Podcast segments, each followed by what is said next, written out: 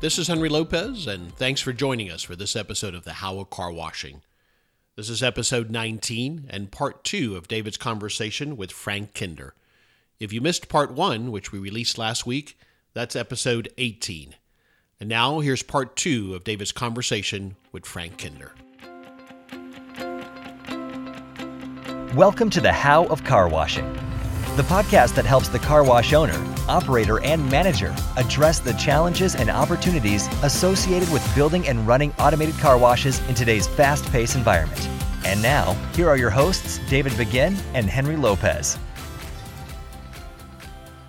You know, you learned a lot about car washing over the last five years. So, where did you start and where, are you today? I know we spent a lot of time educating and talking to each other about uh, what utilities need and what their issues are, and explained what car washing, what the issues and needs are. How how is that? How's your perception changed over the years? You bet. So when I came into the industry seven years ago, uh, I I didn't have any real appreciation for the um, complexity of the industry nor its progress with efficiency and controls.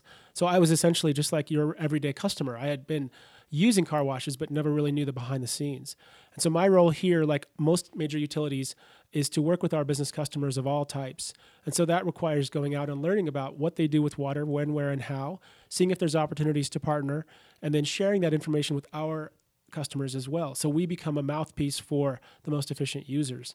So when I came in, I had perceived, like most folks, that washing a car at home on my driveway was what would be the most efficient and and uh, the least cost. Really, I mean, who didn't grow up seeing the dog in the in the bucket with the suds and watching people spray off the car? And I'm a car guy, I always have been, so I love washing cars and keeping them clean.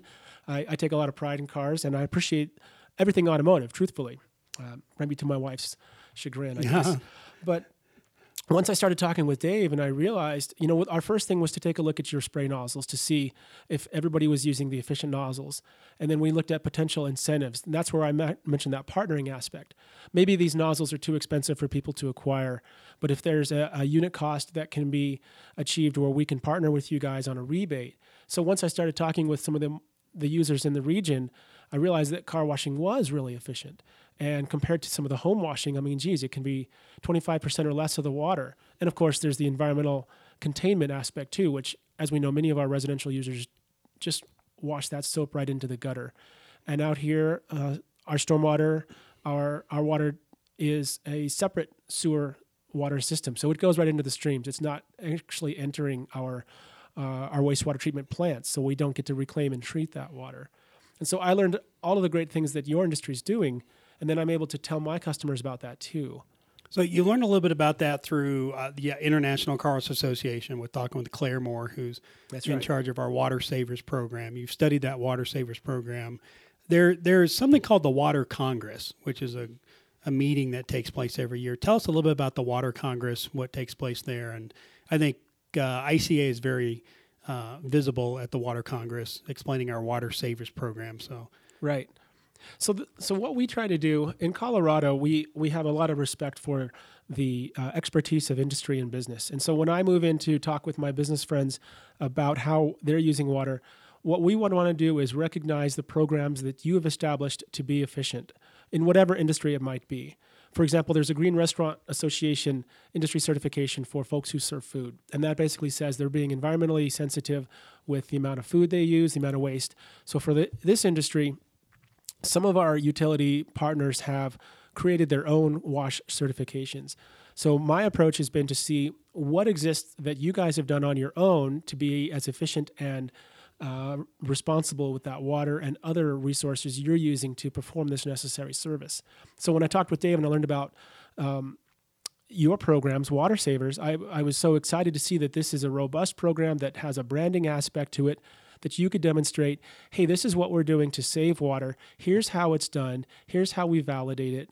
And it's something that we can share with our customers who are using the, the wash to say that, you know what, you're getting what you need, but we're doing it in a way that makes sense. Yeah, good, good. Yeah. So, and, and that gets discussed at a lot of different industry. I know there's there's a uh, Front Range Water Group. Um, there's Water Congress. So it's good that that information is, is getting out and getting getting over there. So let's talk about the difference between water. So when so the way I describe it, we use about 80 to 90 gallons to wash a car. And probably about 80% of that water we reclaim and we reuse on site. Sure. So, you know, that's for wetting down the car, keeping the cloth wet, underbody, spraying off wheels. Uh, fresh water is used primarily for chemistry, so for the soaps and for the rinsing.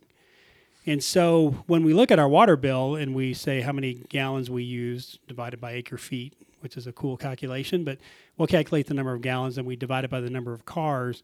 We're able to each each bill we take a look at our water consumption, quote unquote. It's about maybe 15 to 20 gallons per car, which is on the low side in general as far as water usage. Now, I would say 95% or more of that water goes back through wastewater, uh, goes back to you folks, and then you take it and then you clean it up and it can be either used as non-potable water or it can be sent back down the system if you've got a requirement to return water to the stream but tell me a little bit about non-potable water how you use it and what what quality is non-potable and what are some of the uses for non-potable water um, in at least in colorado springs Okay.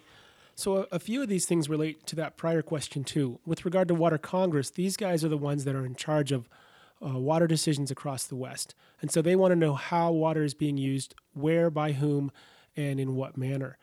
And and so for things like water that is used for domestic municipal purposes, they they want to make sure that if a project is approved, something like SDS or even a small acquisition, then it's going to go to the most beneficial use possible. And beneficial use is a is a legal term that's common here in the West, because since that water is scarce, it has an ownership aspect to it, which means that I own the right to use that water and I have to put it to beneficial use. If I am not, then another user who is waiting in line behind me can use that water. And so for us, when we acquire water from the West, we do it with a, um, a senior water right, meaning that we own the first right to put that water into use. And that can be in a business like yours with, with car washing. Frequently, that water then has a second user waiting in line who says, I need that water for my use, which might be different from yours. It could be farming, it could be manufacturing, it could be a golf course. And so in Colorado, the way our water works is the western water from the Colorado basin has uh, these rights allocated to it, and they, they can be what you call single use or essentially to extinction. And it gets very complex here, and we have luckily some experts on staff. But the water that's used once then is used in your application, and it has to be returned to the same quality uh, under which that it was received in. And so that's where the um, the non-pot argument comes in. Some of that water has to be cleaned up and then sent down the river to our farmer friends down south, and it goes down to Pueblo and then heads east. And eventually, it'll be used between seven and twenty-two times before it gets to the Gulf of Mexico. So that water then is treated in our municipal wastewater treatment plants to an exceptional quality standard. Frequently, it's actually cleaner than the water in the creek, as Dave mentioned, and even to some degrees uh, better than we even got it originally. Other water that can be used to extinction is uh, water that we can clean up in those same plants and we can divert from that stream. So we take it and we can put it in those power plants that we discussed earlier. So, so these power plants have cooling towers, like most uh, fuel power, powered plants. And so, in order to uh, cool the steam that's used or the glycol in, in a glycol exchange system, that once used water that is now non pot uh, can be put through the cooling towers and then reclaimed. And of course, you lose some through evaporation. And you can capture that and reuse it a number of times, essentially till it's gone. And we do that in our power plants, and we do it also around town in municipal services like our oldest cemetery, Evergreen Cemetery. That's downtown. And uh, when the city was established, when the water uh, entity was established, Springs Utilities, the uh, it was typical, to, of course, to have a golf course and a uh, cemetery. And so there's a lake down there which would receive a lot, a lot of this water, and it was used for irrigation. And then the next use is in parks. And so out here, we don't get enough water really to uh, keep bluegrass alive on its own. It just would not survive. It needs about 22 to 24 inches of water, and as I mentioned, we get 10 inches less than that. So we have to supplement it. So this non-pot water is a great source. So we clean this water up and we send it around town through our parks and medians. And we're lucky to have great parks in Colorado Springs. Uh, that's part of the vision for how the city should be developed. And so we use that water there. Outside of that, it can be used for some municipal entities too. The big constraint is where are those non-pot lines? Many of them are in the older parts of town, and those are grid layouts, so it's pretty efficient. But there is a cost to expand non-pot systems, and uh, you you have to pay that incremental cost. And truthfully, it's always been uh, more expensive to get that water to your door, uh, even though the water was less expensive per unit compared to not to, compared to potable. Okay, so non-potable is a whole separate system. It yeah. is, and it's it's that way because there is a safety aspect to it. You might have heard the term of purple pipe. Many of these non-pot sprinkler heads they have a little purple ring on the top to indicate that at times there are uh, higher TDS in there, and then there can be some biological components too. Not all systems across the country clean water up as as as we do, and so th- there's an issue of if you're spraying, uh, you know, there could be some things that can make people sick on occasion. You you never know. It's just not as clean as potable and it doesn't really have to be because of the intended uses. There's also higher salts, and there can be some other aspects to it too. So that's why you see those signs do not drink non pot. But it has a lot of beneficial uses too. I mean, without our non pot system, we would have to be using a great deal more potable, and uh, we wouldn't have the ability to be as efficient as we are as right. a city. Yeah, that's that's one of the major advantages of non-potable water. Now, when you water a lawn, do you consider that water gone forever? I mean, in your mind, is that used to extinction? Is that where that, that term might come into play? Where I'm watering my lawn, I don't get it back. It's a very complex uh, calculation. Some of that water, what we all calculate these things on is what we call return flows.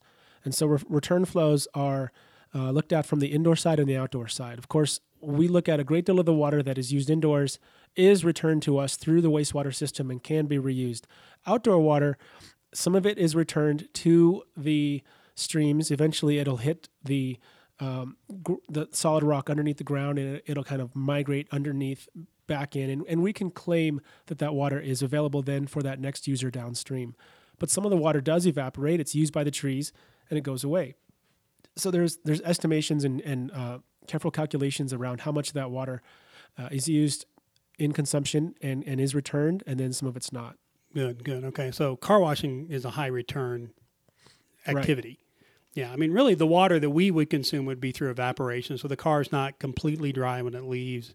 There's a little bit of evaporation that takes place. There's a little bit of carry off that goes down the exit. Sometimes the exit's wet and that evaporates. But you know, I, I would say I wish I knew. I wish a way for me to calculate that. We've talked about putting meters on wastewater systems so we can calculate our actual consumption, but I think it's only a few gallons per car, which I think is a very efficient efficient right. process. But um, so you were talking about water rights. I mean, water rights here in the West go back to the 1800s. I mean, you have senior water rights, mm-hmm. you have subordinate water rights, which are junior water rights. It's a very contentious uh, area of law because um, mm-hmm. water is life here in the West when we don't have it. And you know, when you look at Colorado Springs, it would you can't imagine that it's really an arid environment. It really is high desert, but we've you know with our use of water, we've turned it into a very lush uh, area, lush environment, lots of trees, lots of grass. Yep.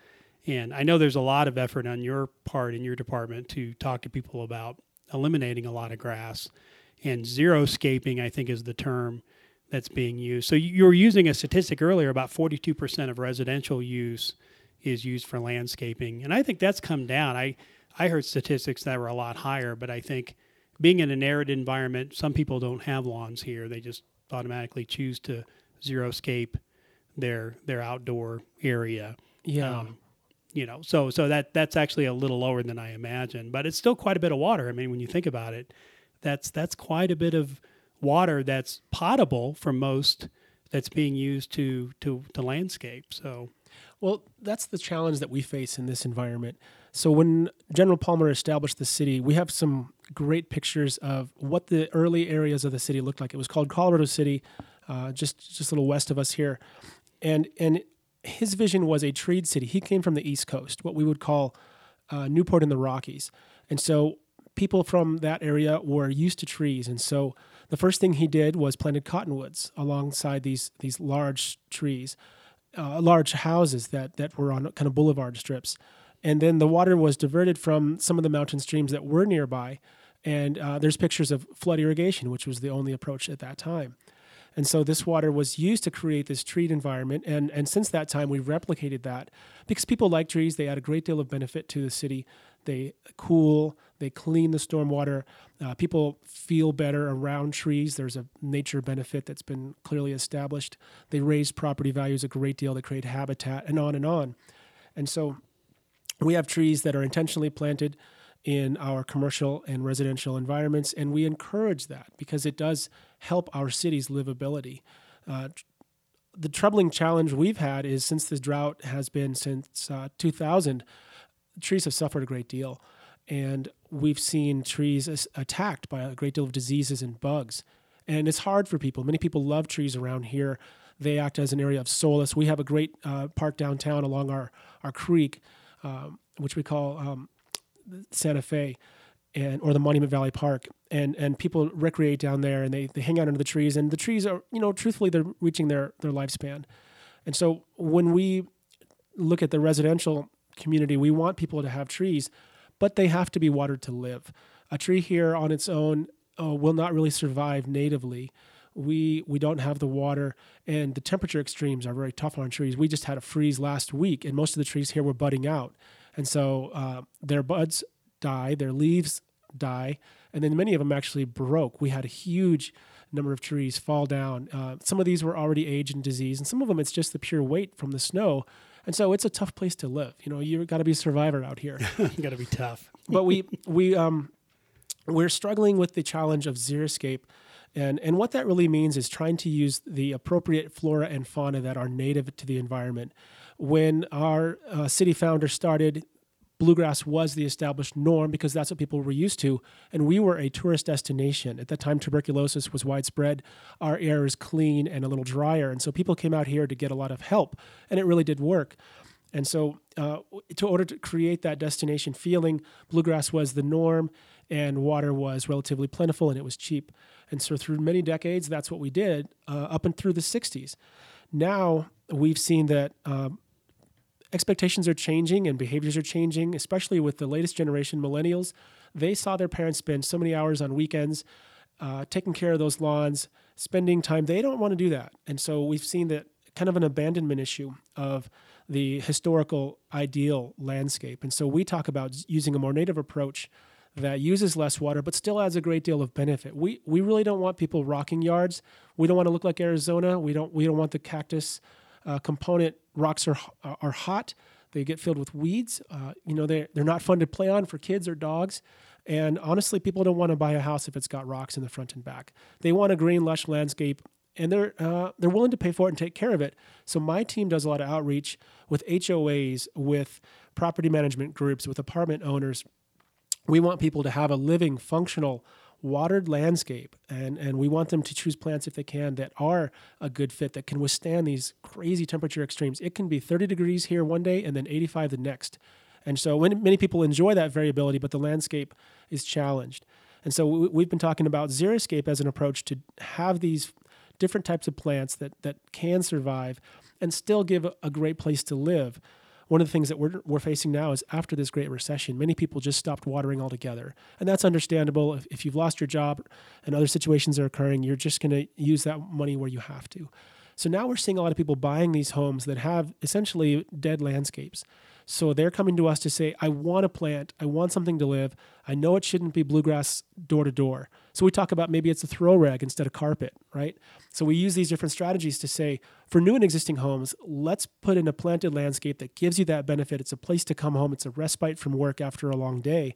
But it and it's beautiful and it's fun, but it doesn't require that amount of money or that that that intensive um, pollution. You know, there's a lot of challenge with the bluegrass too. If you're using things that are pollutants, irrigation um, can be done, but it's complex for people. Just like any any, any uh, component of a home, you have to take care of it. You have to maintain it. So we were working on some of those solutions. Yeah, that's perfect. Perfect. You know, our, our whole behavior and attitude have changed in the last 20 to 30 years where, you know, washing your car, running the hose, you know, that's where the numbers two to 300 gallons per car come into play because we just didn't think about it. We didn't think about watering. We'd overwater and the, we would run off and run down the storm sewer. Nobody really cared because water was a very inexpensive resource. But I think we're all getting smarter as far as, you know, using our resources wisely and as efficiently as possible because we know that um, you know over time it's going to get tighter and tighter and we're going to have to share it with more and more people and there's only so much to go around so i think you know we're like you said millennials are leading the charge but a lot of us have kind of changed our attitude toward how we you know how we develop how we use our water how we use our resources Mm-hmm. This episode of the How of Car Washing is sponsored by High Performance Wash Systems. High Performance Wash Systems is the largest car wash distributor and supplier in the Rocky Mountain region, specializing in providing car wash equipment and supplies.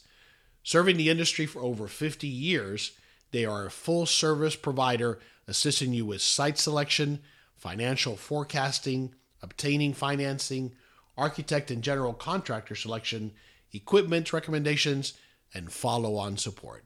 From start to finish, they assist owners with building and maintaining their car washes. Visit hpws.com for more information.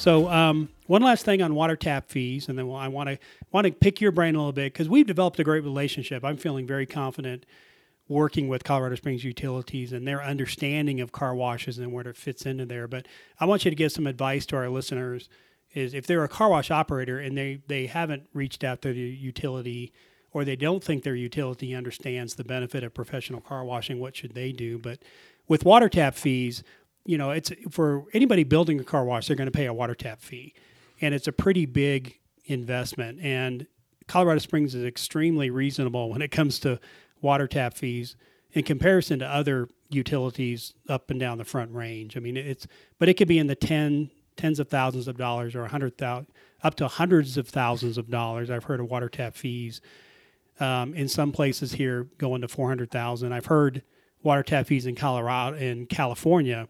You know, they start at four hundred thousand and go up. So, but what you're doing is you're paying for infrastructure. You're you know you're you're tapping into an existing system that somebody else had to pay for either through bonds or through public financing over the years, and it's your it's your contribution to that infrastructure to get that water. Um, anything you want to add as far as water tap fees are concerned? I know you've done a great job of keeping those reasonable. Well, you nailed it. I mean, there's there's an aspect of economic growth that that tap fee represents. Uh, you would say the you know the equitable buy, equitable buy-in to all the existing owners, and of course, here's our our ours are the citizens, and so you are paying for that additional infrastructure, and that's going to be there for decades to come, whether it's your use or another. And so there is a very significant capital investment for the additional water supply that will provide your your demand. So tap fees are dependent upon a number of things. Uh, it depends upon the water situation that that entity is facing. Uh, I'm glad you brought up California. I mean, geez, five years of drought. If we hadn't had this amazing uh, rain year, this, these events that were sadly catastrophic, but in a sense rescue these guys, I don't know if car washing would exist in the state. I mean, they were in a dire situation where people were faced with that state provides most of the country's fruits and vegetables, all of its avocados, and a great deal more things from the U.S. So, you know, they were they were facing how do we how do we do this? They were pumping groundwater, as you know. the The Sacramento Delta was at historic lows, and the Sierras too. I mean, a couple years ago, there was five percent snow of normal. So, when you're faced with those situations, uh, that state, which is a giant economic engine, was going to be having some hard choices. And so, for for tap fees in areas like that, they have to be very judicial about which businesses get approved, and then how to ensure that the water that's going to be allocated to those choices is going to the highest economic benefit possible. Not that they can be as choosy as as that, but but there's a point to that. I mean, when do you start deciding how water gets used, where and by whom? So for us, we we have always been supportive of additional business growth. I mean, it is a competitive environment. If someone's moving out here, they're going to look at Denver, Fort Collins, ourselves, and if we can be a, an attractive area to launch a business to help you make that that profit, employ some people, and provide those services, we want to do that. But but there are definitely costs to do that. Once we have that tap fee, then we know that there's going to be that demand required for ever essentially. So. Uh, I'm glad to know 400,000 is is not the case out here. no, I am Wow. too. But don't come out here and build a car wash. There are there's too many car washes That's right now. right. Don't have come out here. Yeah, no. Um, but yeah, so it's interesting when you, we have to write that check. It is a big bite, but it's important. One more thing about that too. Some of the most innovative utilities, and if you're looking at expanding your business somewhere else, there are some ways to help out with those tap fees. We don't currently have a structure that lets us modify some of those rates based upon programs that you could include in your proposal. But other cities can. Uh, some of them have a program where if you are building an efficiency from the start, if you start with water savers and you might have some other aspects to say, I'm going to only use this much water per car for the foreseeable ongoing future, then you might be able to get a discount. Just south of us, there's a city that is uh, called Fountain, and Fountain has a landscape component where if the builder says, I'm going to use this guaranteed template, which has been guaranteed to show I'm using this much less water in my landscape, and I will I will confirm that it's been constructed, and then the city does an inspection, and if it passes, they get a reduction on their tap fee. It's the same thing up north in Westminster. They have an ability to do essentially a tap fee reduction if you can demonstrate that your business is more efficient than others. Yeah, yeah. We were talking about snowpack and the Sierras, and most of car wash owners here, at least in Colorado, can can rattle off the snowpack percentage like box scores in baseball right now. I know it's 100% statewide, and then you look at the different drainage systems. What's the drainage system that we care about here in Colorado Springs? Right. So so we really collect most of our water from the Arkansas Valley, and so we, w- well, I guess we we bring our water in through the Arkansas, but we care about. Uh, there's really seven basins in Colorado, and so we collect our water up around uh, the Colorado River Basin, and we've had an exceptional snow this year. Uh, snowpack is well above 100% in a number of areas. In fact, we actually get to a, a, a strange period where we rarely do this, but we call it spilling water, where all the supply is able to be uh, is, all, is able to be taken in, in existing reservoirs. So you can't take any more. And, and you might think, well, we'll just build some more, but that's a long term process. I mean, sometimes you can only hold so many acre feet of water in a reservoir, and then you have to do a bunch more work. So we are at a place where we'll be at capacity, and then we can deliver that. And, and there's a balancing portfolio aspect to that too. You have to bring that water in through conveyance, and you have to make sure you're not overspilling all your other reservoirs. And most of the utilities in, in Colorado and other places are in the same condition. However, it's not always the case. So we're uh, we're feeling very fortunate this year, and that means there's a lot more water for the creeks too. So the wildlife uh, can have a share of that water too. That's good. Good. Yeah. And when we think about water, it's just not car washing. There's so many other aspects to it that I think it's important for us as as stewards of water. I mean, look at myself as a steward of water. We want to use it very efficiently, but it's important for us to understand all these other aspects of, of how utilities gain water, how do they use it, what are some of the challenges our utilities face so we can better understand what you're going through and partner with you where, where we can. So if, if you're a car wash operator and you've not reached out to your utilities or you don't even know if there's a drought process within that, what would you recommend for a car wash owner operator to do to get get get to know the utility, get to know the processes and maybe have a little influence in in the, the drought stages? You bet. So most utilities will have a periodic business user group meeting of some sort, and that's a chance for them to tell the story about the uh, condition of the utility, what it's doing, what rates will be in the future, any any big projects coming up, and usually you'll have representatives on hand that you can meet with and, and learn about any programs that exist. Almost all utilities will send out information in their newsletters or their their bill inserts that have programs that are available. So we have one called First Source, and you probably have something similar where you're at. And then you might hear about programs that are for outdoor irrigation. They might be for the audits, like Dave um, took advantage of. They might be for lighting. I mean, if you've got a uh, a conveyance system or you've got a tunnel where you've got overhead lighting and you've got some old inefficient stuff, LEDs can be paid for. We have an LED rebate of around 50% of the cost. And so that's a very effective way to reduce that energy demand, which can help your overall peak demand too. If you've got all your indoor and outdoor lighting taken care of and, and you have a couple more uh, abilities to reduce that overall energy, we can help pay for those. So you can go meet these representatives. You can talk about where you fit in the drought.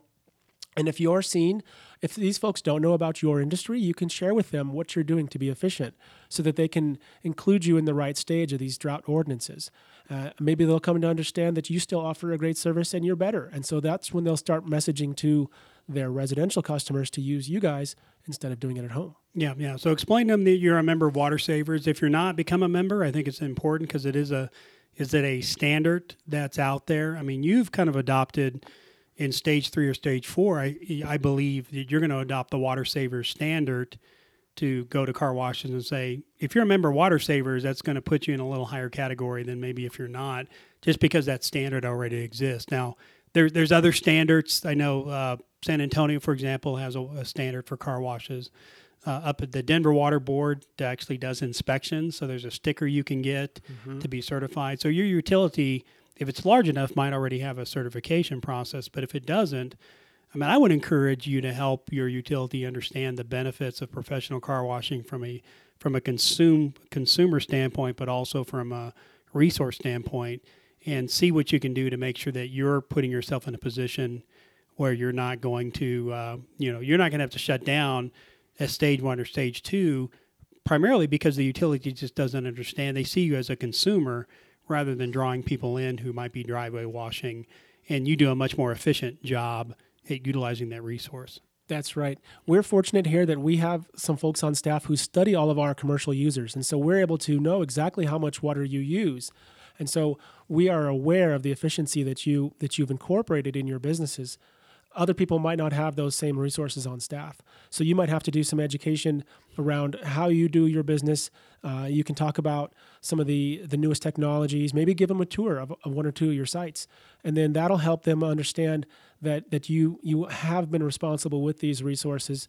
And so if they are making a drought ordinance, and much of this some of it's done proactively some of it's a little more emergency based some of these folks have never been in a drought you know folks in texas all of a sudden there's 10 years of no water.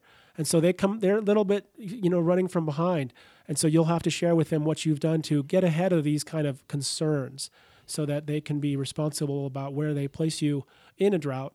And, and then you can kind of see it as a partnership and it's not something that's antagonistic. Yeah, yeah. I, I do see it as a partnership because without water, electricity, we'd be pretty much out of business yeah. at this point. So I do see it as kind of a partnership, and it's great that we do have this relationship. And and you understand. So when you've toured the car wash, what was your impression when you went through? Most people, most people that don't understand car washing are, are usually get a different impression once they've they've toured the insides of it. What, what was your impression? Well, you know, coming from a, a, a bucket and a sponge and, and my little hand and my sprayer, I was I was so impressed. I still love visiting Dave's washes. It's it's always an experience to go in and see the, the machines moving and hear it and then understand what the reclaim system does and what it looks like. And you know, you can see that line of cars outside and understand that there's going to be water used day in day out. You know, we're, in a strange place where after the snow is uh, is done, we actually put that that gravel down on the roads to help with the traction and whatnot. So cars are filthy out here. And, and, and that's good for Dave, but it also means that there's a great deal of demand. And so when I take the tour and I see what he's doing and what all of you are doing, I'm continually impressed. And that helps us uh, teach other people about paying attention to what innovations exist in the industries. I mean, we're all used to the most efficient WaterSense toilets, which worked by a, like a champ, and the better shower heads and nozzles uh, in, in let's say restaurants. Well, you guys have been on the forefront as well. So when I take a tour and I bring my staff in or others, we've done some on-site uh, news briefs at, at Dave's location where we said, you know, folks might not be aware of what exists in modern day car washes. Yes, you've got the beautiful colors and you've got the other features available, but it's a responsible approach to getting your car clean. And so I, I, I love seeing what's what's going on in your industry, and I think others would too in your area. That's great, great, good. So I would recommend uh, reaching out to your local utilities. I'll start on your website, reach out, find out who your conservation most utilities, I think, have conservation departments. Any, anybody of a larger size. So it's a requirement in Colorado if you are providing over 2,000 acre feet, then you have to have a conservation plan. And you normally have a person that might be full time, it might be just other duties as assigned. But that means that they've taken a look at their water system and they're being as efficient with it as they can. And, and I should put a side effect on that. We pay attention to the water efficiency of our own system too. So we take a look at our own internal pipes and pumps and make sure that we're not wasting water before we even get it to your door.